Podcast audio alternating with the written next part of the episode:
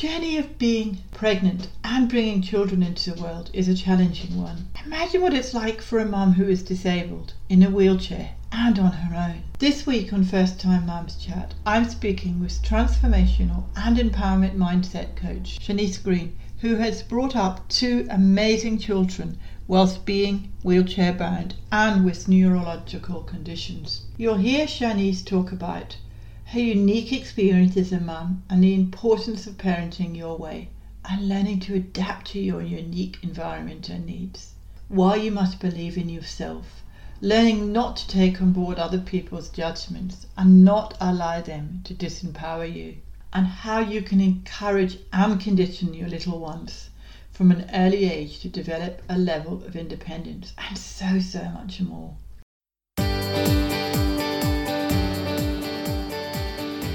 I'm Helen Thompson, and welcome to First Time Mums Chat. I'm a childcare educator and baby math massage instructor. I know that being a parent for the first time is challenging and changes your life in every way imaginable. To help ease your transition into parenthood, I aim to offer supportive, holistic approaches and insights for mums of babies aged mainly from 4 weeks to 10 months old. My goal is to assist you to become the most confident parent you can and smooth out the bumps along the way. This podcast is brought to you by My Baby Massage. To find out how Baby Massage can help you to increase your confidence and feel more connected with your baby, check out My Baby Massage introduction video at mybabymassage.net forward slash intro. Let's do this together. This podcast is for informational purposes only and does not constitute medical advice. Please contact a medical practitioner if you are concerned or have any medical issues. Hi, Shanice, and welcome to First Time Mums Chat. I'm thrilled to be speaking with you today and to hear all about your experiences bringing up your kids with your disability. Can you start by telling us about you and your background? Okay, so I'm Shanice. I am 28 years of age, 29 in a few weeks. I have two amazing children. I am in a wheelchair. I have neurological conditions. I've been in a wheelchair since I was about 10, and through life, I have had nearly 19 surgeries. I think mm. that's where we're at. I kind of lost count. And being a parent and becoming a mum has taught me so much. I wouldn't be in the job that I'm in now. I am a transformational and empowerment mindset coach and a disability advocate. I wouldn't even thought to do anything like that at the age of 18, being told there's not much more we can do for you. It put a rocket up my backside. My children need me, and I need to do something about it. But I think with parenting with a disability in general, I have chronic pain as well on top of that. So mine's a little bit more of a challenge. But I think to any parent, we need to remember that not every child goes by the book.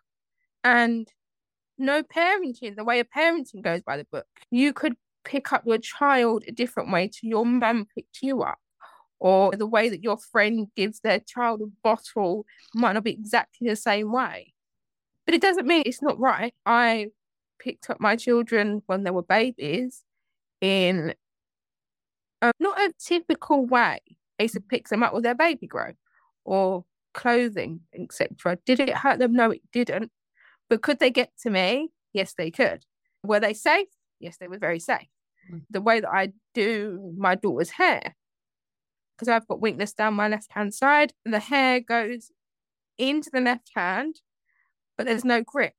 So I grip with the right hand and then I use my teeth to pull over the hairband or hair elastic, however you put it. But that's not a wrong way to do it. It's not a wrong way to do it. And I think as a society, people look in and judge you a lot and seem to think that you have to do it one way. Like a child mm. doesn't go by the book, parenting doesn't go by the book. As long as your child is fed and is clean and is happy, what else does a child need? Yes, it's all about adapting, as you say. You learn how to adapt. Every mum learns how to adapt with their particular child.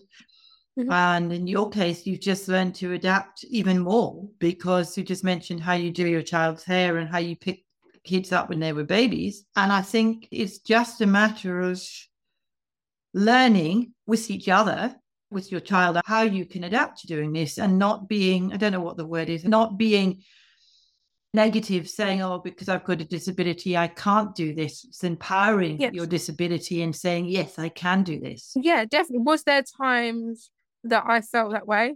That I felt that society was judging me? Yes, I did. Did I feel at times that I judged myself because I mm-hmm. wasn't doing it the typical or the right way that I felt? Of course, I have two children, but when I first became a mum at 18, I would be nervous to do the things that I did with my child or the way that I adapted around other people.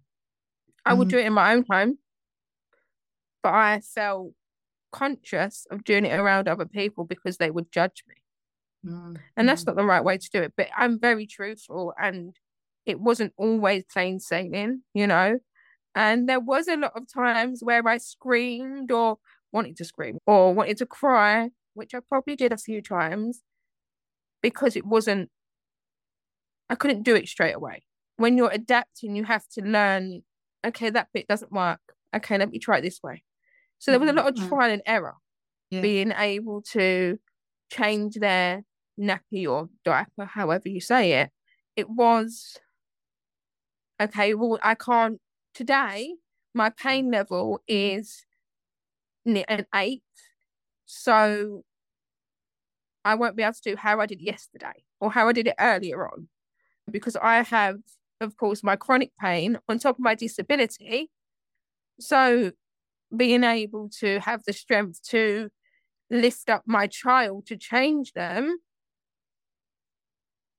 would be a lot harder when my pain is a lot worse. So, some days I could pick them up, change them, pretty straightforward. I've learned how to adapt, so it was a, a quicker process once I learned. But there was days where it took me a bit more time. And I believe that it's taught my children to have patience. Like, for example, my children, they used to toys out to play and they had to put them away. Once they played something and they finished with it, they put it away from a very young age. And I got judged on that from medical professionals. That's the wrong way of doing it. That's not fair on your child that they mm. have to learn how to tidy up after themselves so young. I come from a childcare background.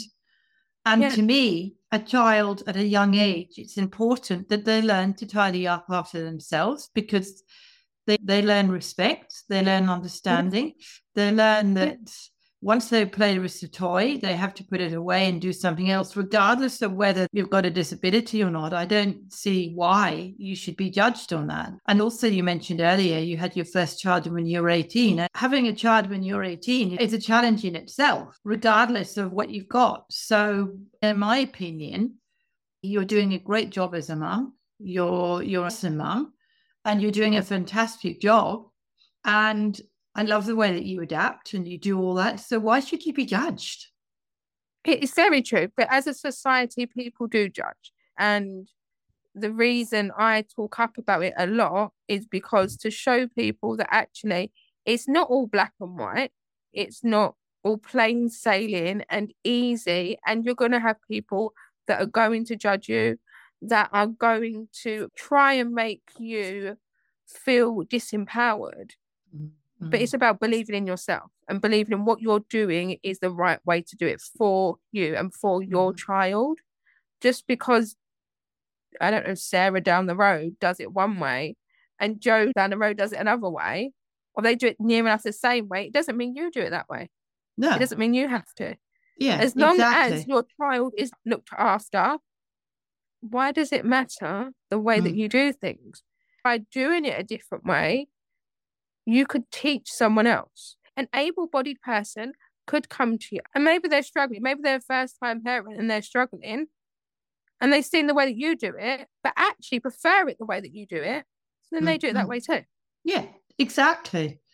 I love how you said you pick up your child. I had a picture of when you said this, when you picked up your child with the baby grower. It reminded me of how tigers and lions pick up the children to move them out of danger or to do what they've got to do. They pick them up in their mouth or they pick them up in their paws and they just move them along. And I figure that's one way of doing it and it's how you learn how to do that. Definitely. And I definitely believe that my children have a lot of patience. So of course, once I had my second child, my son, he was very safe. He was clean. Everything was fine. He could see me, but my daughter needed me. So she would come mm. to me. And if he starts crying, I wasn't going to pick him up straight away because, one, as much as it was hard for me not to ask someone else to just get him for a minute while I'm sorting my daughter out, it taught him okay, I'm safe. I'm fine. I can see my mum. I can see where she is. And I'm not actually crying for a reason. Do you know what I mean? Yeah. She'll come to me in a minute. So I would sort my daughter out and then I would sort my son out. But I think we beat ourselves up over the fact that, like I said, someone else would do it a different way. A baby would cry. And even though they are very safe, they are clean, they are fed, they are changed, they need to be picked up straight away. And for me, when I first became a mum, I thought that was the right way to do it. But I learned over time that uh, that can't happen.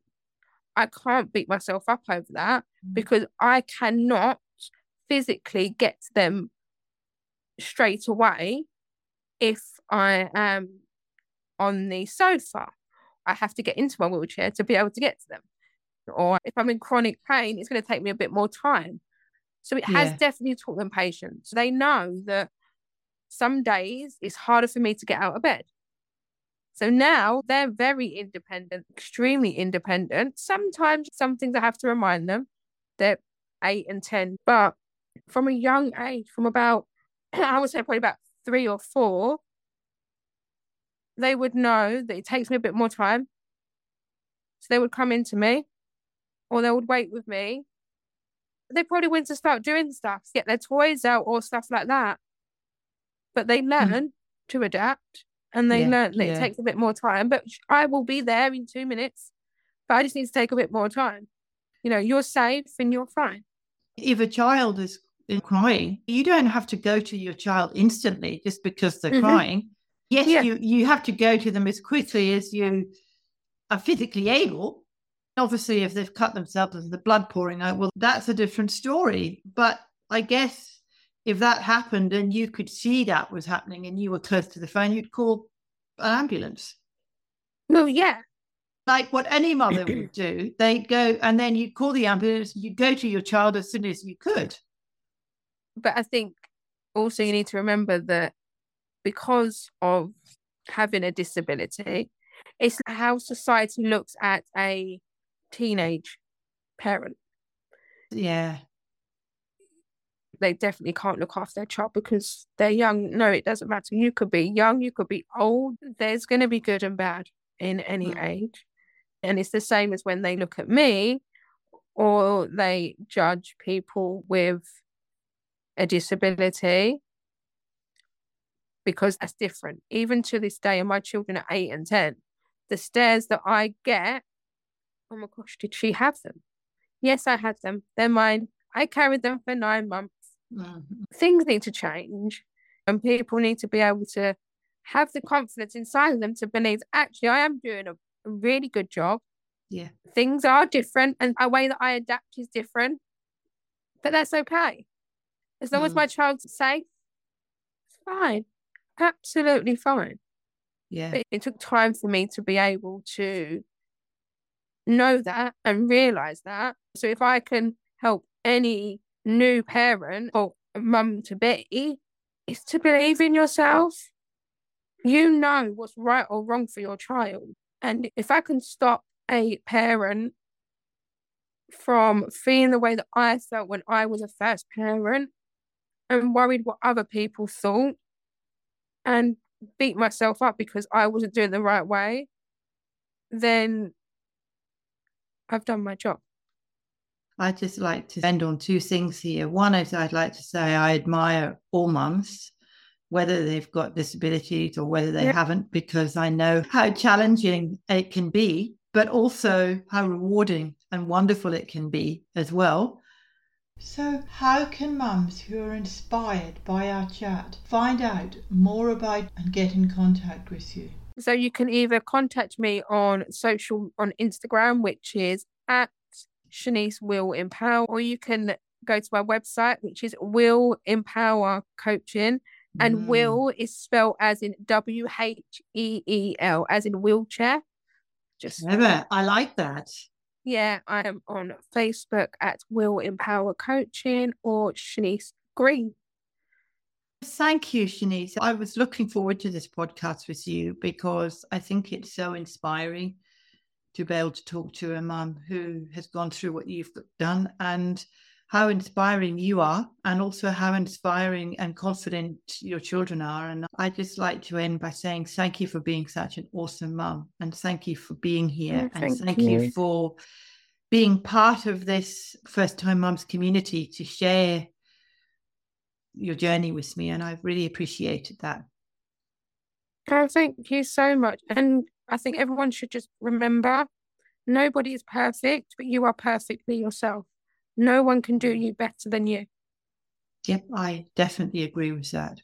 I find hearing about Shanice's life as a mum fascinating, and I have to admire her zeal and determination and what she has achieved as a parent under what can only be described as trying, testing conditions. I highly encourage you to check out Shanice's website and social media and I've included links to these in the show notes, which can be found at mybabymassage.net forward slash podcast forward slash 109. That's mybabymassage.net forward slash podcast forward slash 109. Is your little one suffering from colic, constipation, and have problems sleeping? Baby massage may be the solution you've been looking for to help you experience less crying less stress, and have a happier, more contented little one and household. I have created a free introduction video to baby massage that demonstrates its many wonderful benefits and how it can help both you and your little one. You can access this video by going to mybabymassage.net forward slash intro.